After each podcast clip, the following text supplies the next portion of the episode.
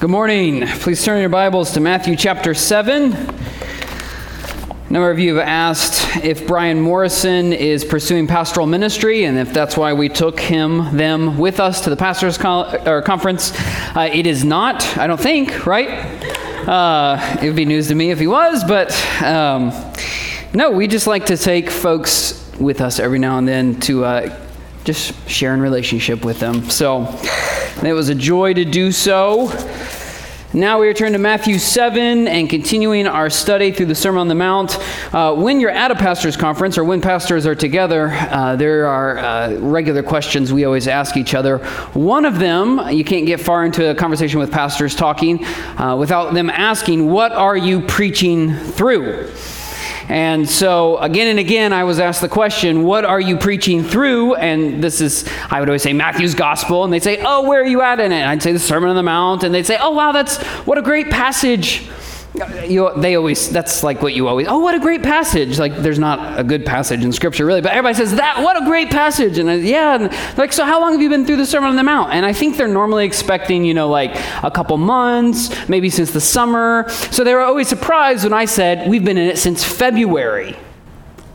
I said yes february and it has been so rich Going through the Sermon on the Mount has been a wonderful study for us, looking at the Beatitudes together, uh, looking at Jesus' teachings on the law, studying the Lord's Prayer, studying about how we relate to one another. God has met us in the Sermon on the Mount, and I have loved this study with you.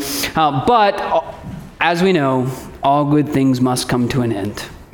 And so we are drawing towards the conclusion of the Sermon on the Mount. In fact, in verse 12 of our passage today, Matthew 7, verse 12, uh, Jesus actually concludes the main body of this sermon. And then in verses 13 and 14, we'll look at as well, he begins what is an extended conclusion. Uh, Jesus has a very long conclusion to this sermon where he calls us to put into practice what he's been preaching. So, in many ways, today's sermon is the beginning of the end. The sermon title for today is The Way of Love is Life. The Way of Love is Life. And we are studying Matthew 7, verses 12 through 14. I would invite you to follow along as I read God's holy and authoritative word. So, Whatever you wish that others would do to you, do also to them. For this is the law and the prophets. Enter by the narrow gate, for the gate is wide and the way is easy that leads to destruction, and those who enter by it are many. For the gate is narrow and the way is hard that leads to life, and those who find it are few. May God now bless both the preaching and the believing of His word.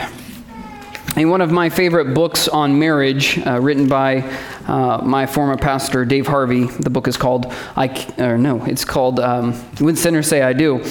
He tells the following story, uh, true story, uh, about a couple he knew. Gordon and Emma met at a church function. She was an admirable young woman, and he was a fairly new pastor. Their wedding day seemed to be the launch of a godly couple into the promise of fruitful ministry in the decades ahead.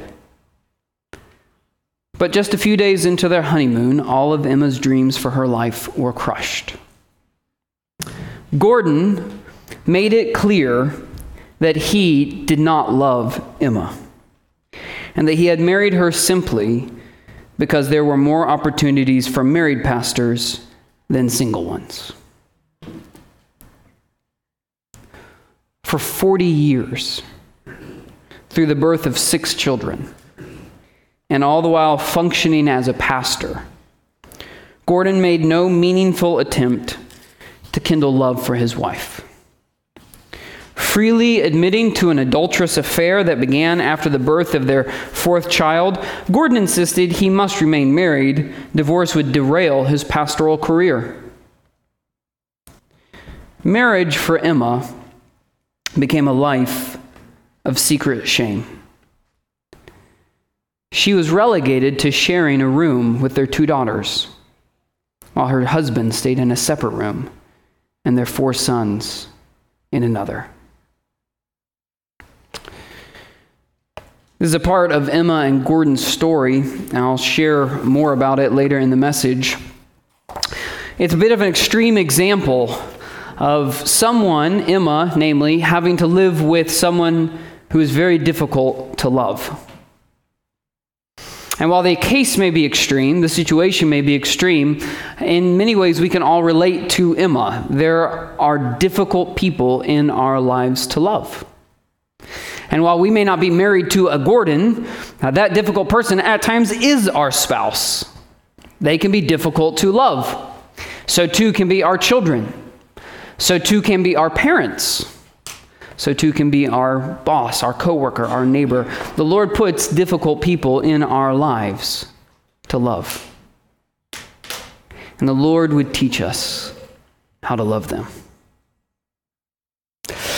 So, as we work our way through the sermon today, I would encourage you to already be thinking of someone, get someone in your head that you find difficult to love right now, in this season of life, in this week of your life, in this day of your life. Who has been someone that has been difficult for you to love? For the Lord would have you learn much about how to love them. We're going to look at our passage today under two points, two headings. The first is the way of love, which we will spend the majority of our time on, and then the second will be the way of life. And by the end, I hope to bring them together. So we begin with the way of love outlined in verse 12 for us. This is, as many of us know it, the golden rule. And this golden rule is so well known that it's so familiar to us that I fear we may not understand it as well as we think we might. So we want to give a exha- not exhaustive would be too strong of a word. We want to give a thorough study of this, an in-depth study of this verse. So let's begin with its first word. The sentence begins with so, or you might translate it therefore, which gets our attention a little bit more. This so or therefore is critical here because it connects this verse back up to Jesus' teaching of chapter 7. His whole judge not command, which we looked at, has in view people who are different than us and people who are difficult for us. What are we supposed to do with them? What are we supposed to do with the friend that has betrayed us? Or the friend who won't talk to us? What are we supposed to do about the coworker who slanders us? What are we supposed to do with the spouse that will not listen to us or with the child who is running the wrong direction? Jesus has been answering that question How do you love different and difficult people? He's been telling us about this in chapter 7. And he has, just to review for a minute, he's basically given us four answers in this chapter uh, two negative and two positive of things we can do, ways we can. Uh, relate to people who are different and difficult. First, in the negative, we do not judge them. That's verses 1 through 5. Second, we do not force our convictions upon them. That's verse 6. Then in the positive, we do pray for them, verses 7 through 11. And finally, our verse today, verse 12, we do for them as we wish they would do for us. That's the flow of this passage. That's how it all hangs together. So you've got someone that's difficult to love. You've got someone that's having a hard time loving. Okay, well, I'm not supposed to judge them. I need to be stricter with myself. Okay, yeah, I'm not supposed to force things upon them. Okay, I need to pray for them. All right, I'm praying for them but they're still in my life. What do I do with them? How do I relate to them? How do I connect with them? I'm supposed to be doing something good and gracious towards them. I think God wants, wants me to pursue them somehow. What do I do? Well, Jesus wants to teach you treat them the way that you would want to be treated. John Stott calls this a remarkably flexible ethical principle remarkably flexible ethical principle. Bishop J.C. Ryle, saying something similar, uh, comments This is a golden rule indeed. It settles a hundred difficult points, which in a world like this are continual, uh, continually arising between man and man. It prevents the necessity of laying down endless little rules for our conduct in specific cases. It sweeps the whole debatable ground with one mighty principle how many intricate questions would be decided at once if this rule were honestly used? Verse 12 is a golden rule indeed. Mr. Bishop's right. This one rule settles a hundred difficult points. It prevents the necessity of laying down endless little rules in our conduct with one another. Here is one grand rule to rule them all, as some might say.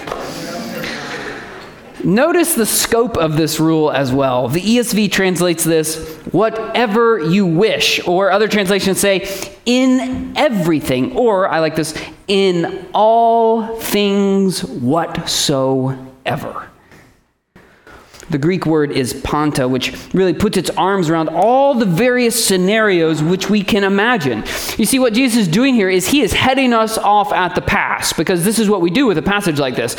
We say, Yeah, yeah, I understand it. Sounds like a good principle. Sounds like the world would be better, but you don't know what my spouse did to me. You don't know how my friend treated me.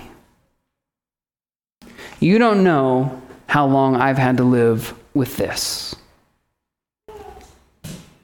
And Jesus is saying, in everything, whatsoever. Here, Jesus is heading us off at the pass. Sinclair Ferguson, in his commentary on this passage, says that verse 12 is a limitless exhortation. New Testament scholar Grant Osborne calls it a universal demand. Jesus understands all our situations. And still he says, Here is a rule without limits. Here is a demand universal in its application. In fact, it's so comprehensive that he can say in the second half of verse 12, This is the law and the prophets. Which is to say, whoever does for others what they wish others would do for them, that person is fulfilling all the law and the prophets. This is the key that unlocks all of the Old Testament social ethics.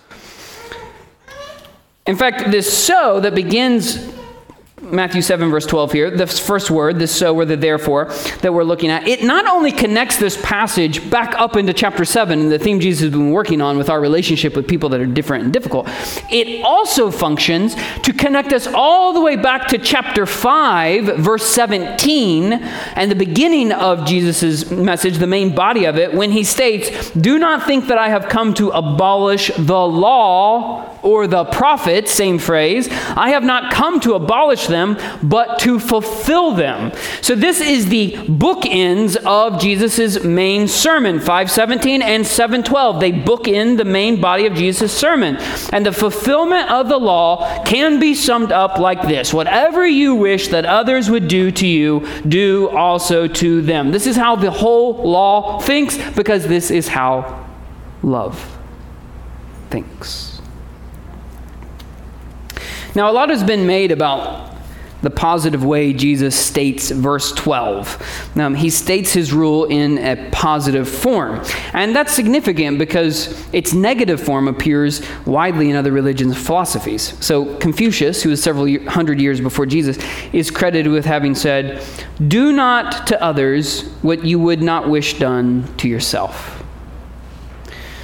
And so other philosophers, Stoic philosophers, had almost identical sayings. Other religions, you see it. Interestingly, uh, there's a famous Jewish rabbi, Rabbi Hillel, who was in around 20 BC. He was challenged by a proselyte, would be proselyte, to teach him the whole law while standing on one leg.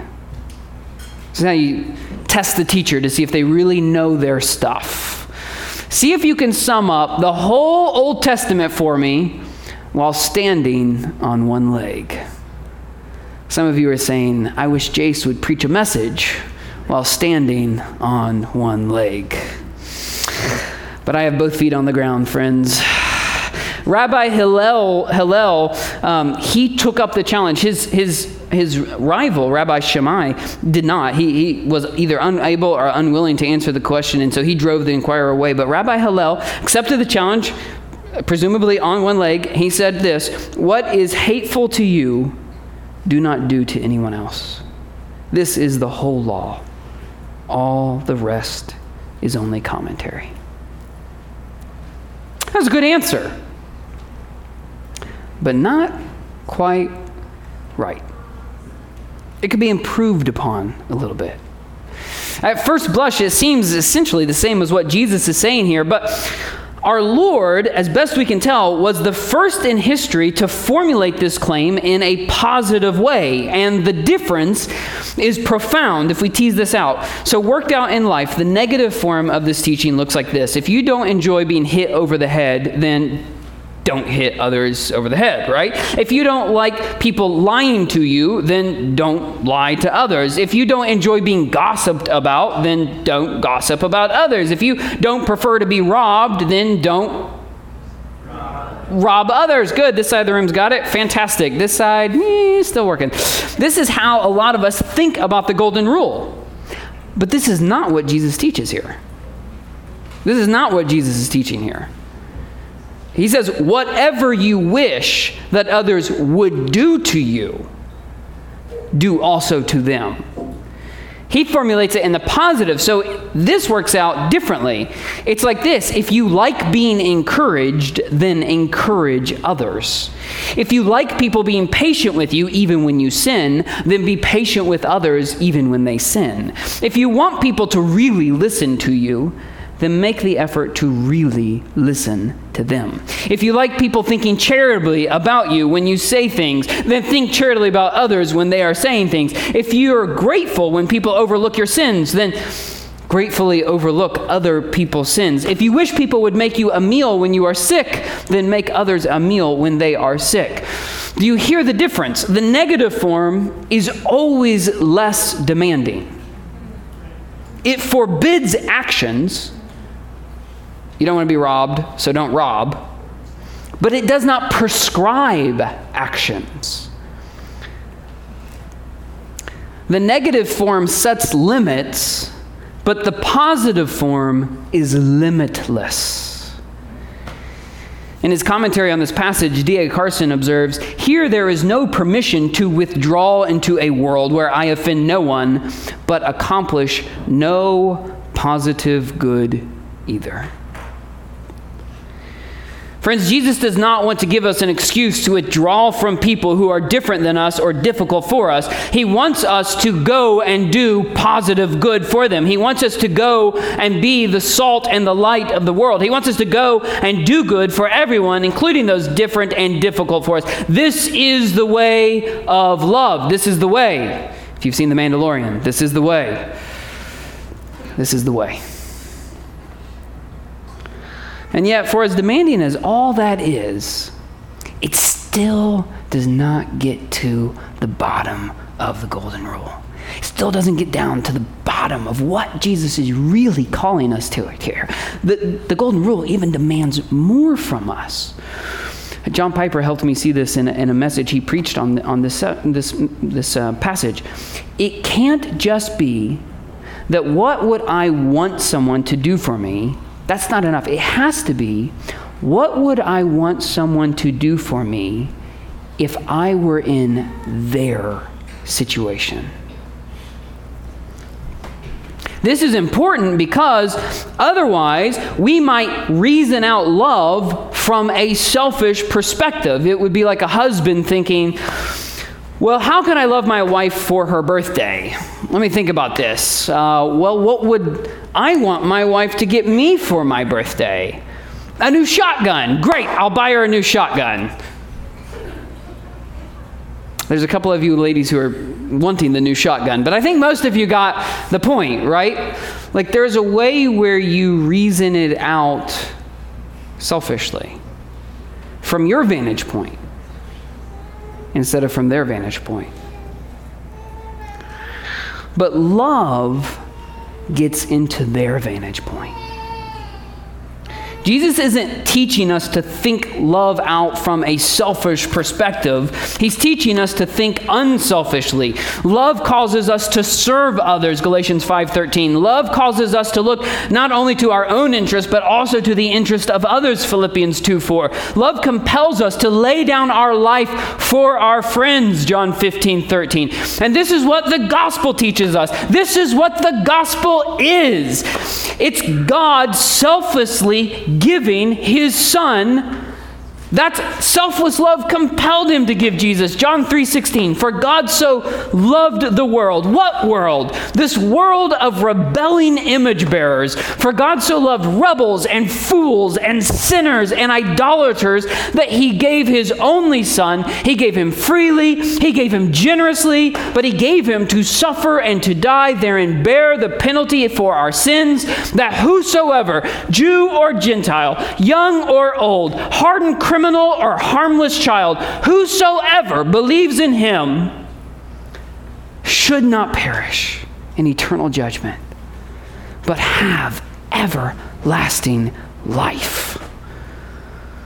The whole gospel is one incarnating in the midst of our needs and loving and serving and giving his life away. Friends, real Christ like love is selfless. And so, to apply the golden rule, we have to try to get into the life of the person we are trying to love. We have to see things from their perspective. So, consider this a guy comes home late from work and he finds his wife upset with him. Applying the golden rule selfishly, this husband may try to think this thing through. Okay, well, how do I love my wife in this situation? How do I serve her? You know, well, what would I like? Oh, I would really like it after my long, hard day if my wife said, honey, go put your feet up and I'll make you your favorite dinner.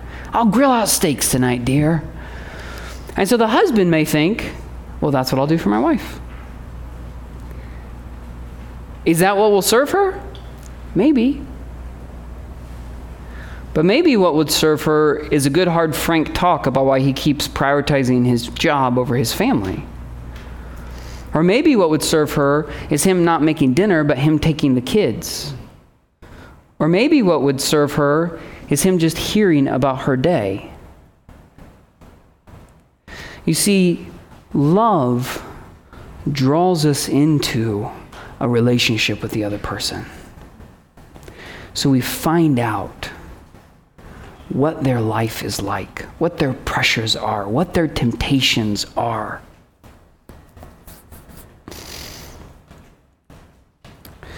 Jesus is calling us to take up the other person's perspective by putting ourselves in their shoes and considering what would I want if I were in their shoes in their pressures, with their needs. President John F. Kennedy actually gave a great example of how we should apply this. Uh, he did this in 1963. He had demanded that the Alabama National Guard admit two qualified black students to the University of Alabama. And in his speech later that day, President Kennedy pleaded with every American to, quote, stop and examine his conscience about this and other related incidents. And then look how he, he does this. He says, If an American, because his skin is dark, cannot eat lunch in a restaurant open to the public, if he cannot send his children to the best public school available, if he cannot vote for the public officials who will represent him, if in short, he cannot enjoy the full and free life which all of us want, then who among us would be content to have the color of his skin changed and stand in his place?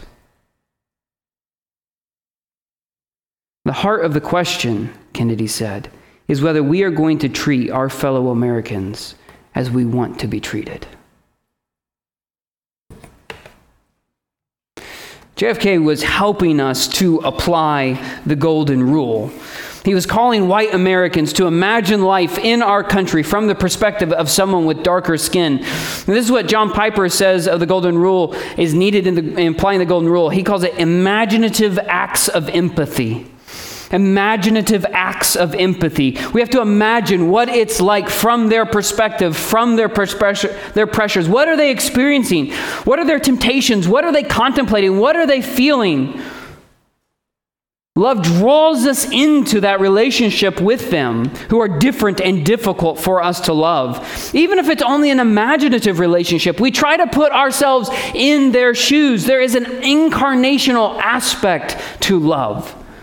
It gets in somebody else's head and it gets inside their heart to try and feel what they are feeling and see life from their perspective. And then, from that vantage point, as a Bible saturated Christian, inside their head and heart, seeing things as they do, standing in their shoes, then we ask ourselves if I were in this situation, knowing all that I know about God and His grace, what would I want others to do for me? And whatever you come up with from all of that work, that's what you are called to do. That's the action that love would take. Love doesn't just feel for other people's, love acts on behalf of other people. So, right there in the middle of verse 12, Jesus says, Do also to them. Do it. Do it. It's in the present tense. Literally, he's saying, You be doing to them. Be doing it. Get on it. Get to work. Love takes action. Jesus won't let us withdraw. Jesus won't let us just feel sympathy. Jesus wants us us to act out our love. Which leads us then to a connection I need to make to verses 13 and 14. So, point number two this morning is the way of life. The way of life. Look again with me at verses 13 and 14. Jesus says, Enter by the narrow gate. For the gate is wide and the way is easy that leads to destruction, and those who enter by it are many. For the gate is narrow and the way is hard that leads to life, and those who find it are few. Ask yourself this morning what is the logical connection between these verses and verse 12 that we just studied? What's the connection between verses 12, the golden rule, and these two verses in verse 13 and 14? Or is there a connection? Or is Jesus just making a hard turn to his conclusion now? Earlier this week, I sat down to study this passage and I, I, read these three verses, which I had assigned myself a year ago when I made out this reading schedule or study schedule. So I read these three verses and I just, the immediate thought was, why in the world did I give myself these three verses together? Why would I have done that? These don't connect. These are two different sermons.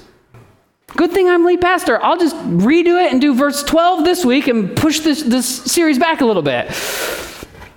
And so I threw myself into verse 12 and I began to study and I began to study what all Jesus is calling us to it. And then the more I studied, the more I realized there is a connection to verse 13 and 14.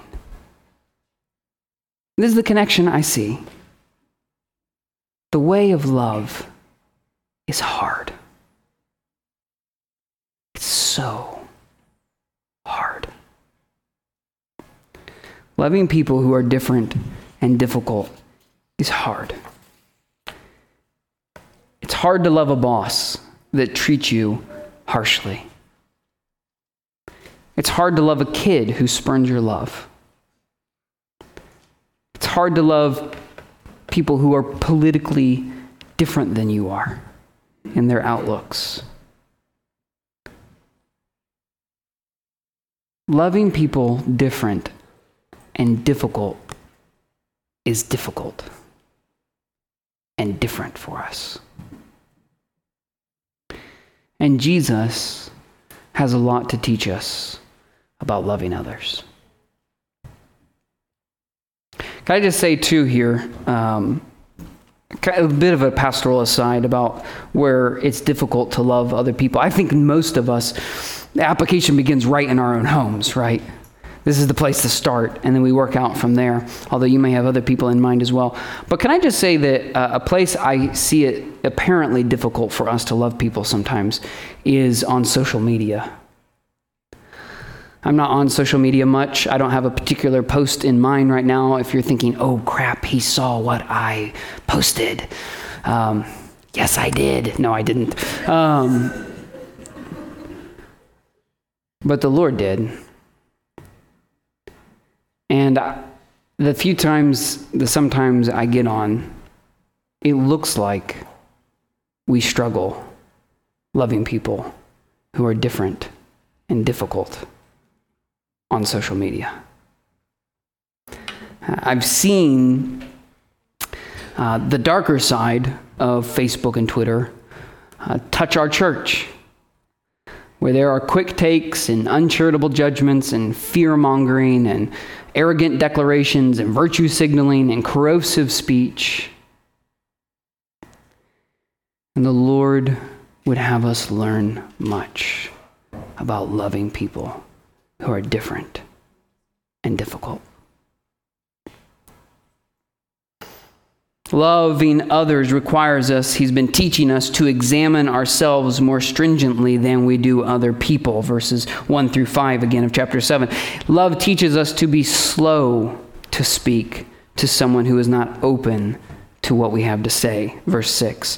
Verses 7 through 11 teach us to pray for people. And verse 12 calls us to engage in imaginative acts of empathy. Which means love takes time to reflect and imagine other people's positions and stresses and situations and convictions and temptations and to really try to get ourselves into their shoes and imagine the best way we can treat them from there. Love like that is so incredibly demanding. It's so hard. It takes so much time and energy and faith. Love like that takes a lot out of us, which is why I believe Jesus exhorts us the way he does in verses 13 and 14. Enter by the narrow gate, the gate of love. For the gate is wide and the way is easy that leads to destruction, and those who enter by it are many. But the gate of love is narrow, and its way is hard. But the way of love leads to life, and those who find it are few. Verses 13 and 14 are usually couched as salvation verses. You know, the way to Christ is narrow and hard. Many are the way, few, few, are those who find it. That's how I've always heard. I've never heard it preached connected to verse 12. But here it is, right here. The narrow gate and hard way Jesus is calling us to is not explicitly salvation, first and foremost. It's applying everything he has just taught in the Sermon on the Mount, which can then be summed up in verse 12 as doing for others what we would have them do for us. For this is the law and the prophets. The way of love is hard and few find it, but it leads to life life for others and true life for you. The life of Christ in you. The way of love is life. The way of love is life. So, in conclusion, let me, let me have a bit of an extended conclusion here to draw this towards some application for us. In conclusion, what are we going to do with all this? Well, one commentator tells us what some of us are going to do with it, all of us are going to do with it. He said, of verse 12, the point of Jesus' instruction here is not likely to elicit disagreement so much as various forms of noncompliance as sinners, our problem with this standard is not that we cannot see the justice of it or that we cannot follow Christ's argument. The problem is a moral one. We don't want to live this way, while at the same time believing that it sure would be swell if everyone else did.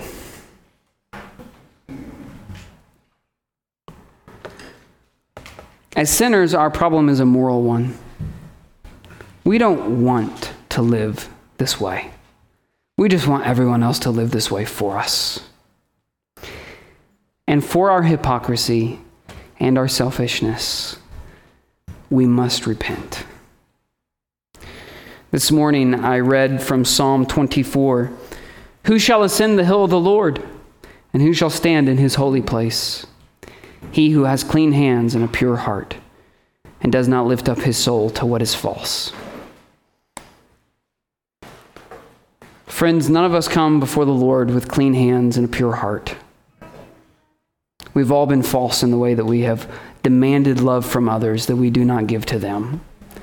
And we must humble ourselves under it and repent of our shallow love.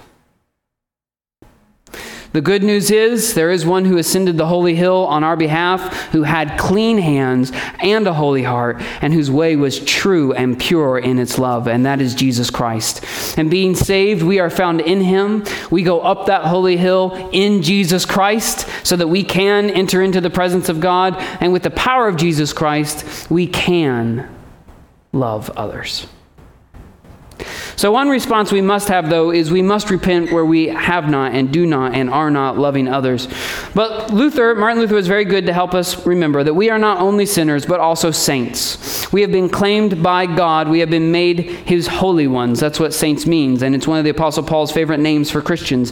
It means we've been set apart by God to be holy because he has already put his holiness in us through Jesus Christ. So, as sinners, our problem with the golden rule is a moral one. We don't want to live this way. We repent of that. Great. As saints, we want to live this out. Is it easy? No. We still have a problem. Now, what's our problem? You know what our problem is? Unbelief. Here's the problem I think loving like this will kill me. And the truth is, it will. It was love that killed our Savior. Because love lays down its life. But we don't stay dead. For there is resurrection in Jesus Christ. We don't stay dead, and we will resurrect to a new beginning.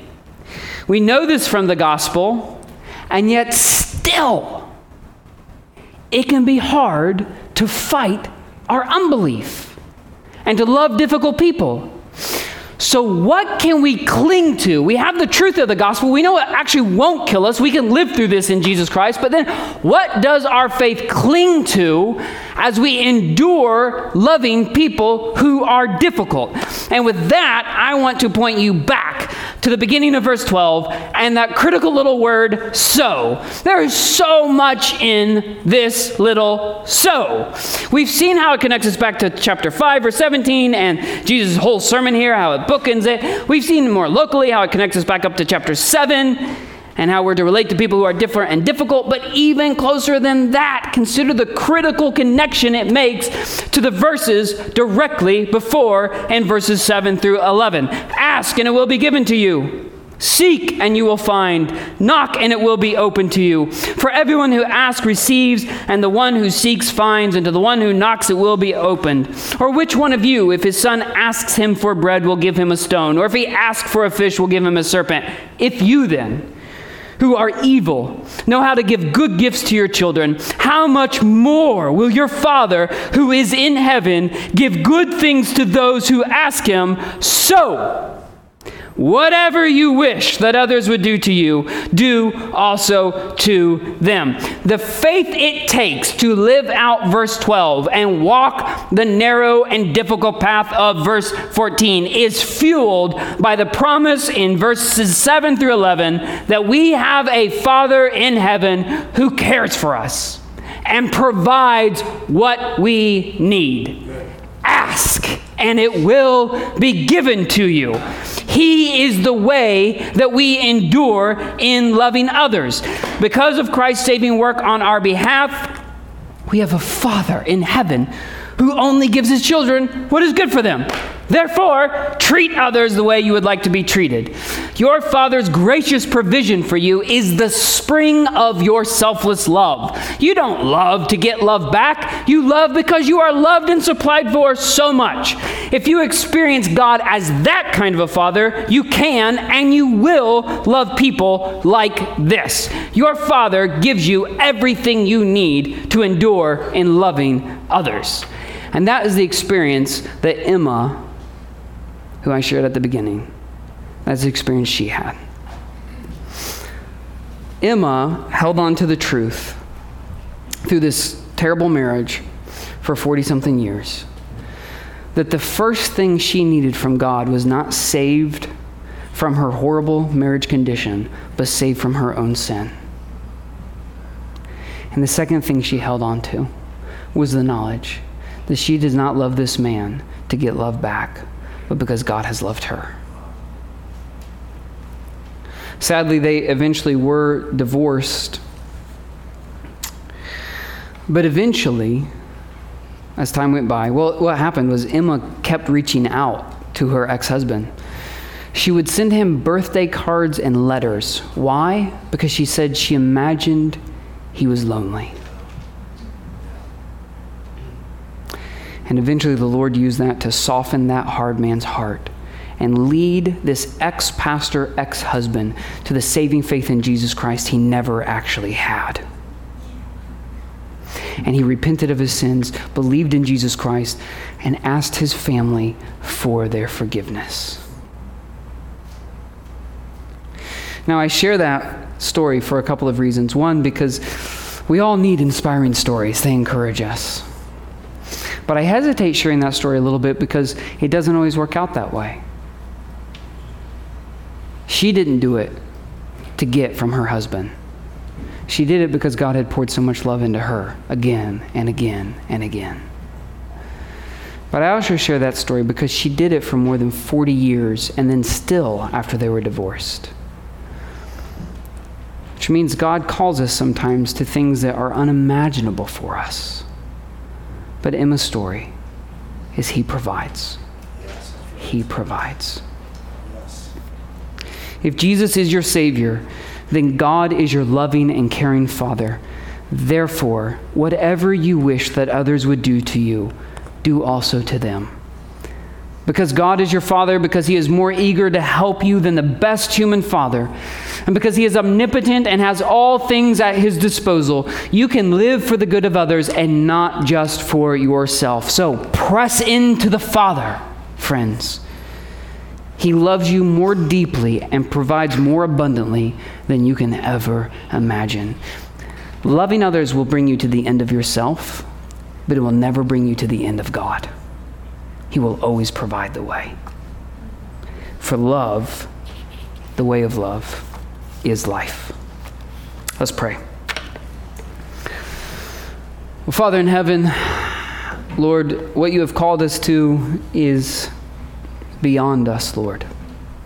Is it not? Is beyond us. Who can love like this, Lord?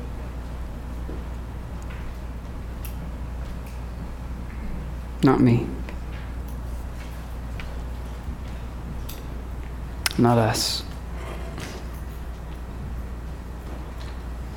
Except that you've loved us like this and your love is alive in us, and your love continues to pour in us, Lord. So, God, we find ourselves at the end of this sermon even more needy than we were when we came into it. Because there's this awesome task of loving others that are difficult set before us.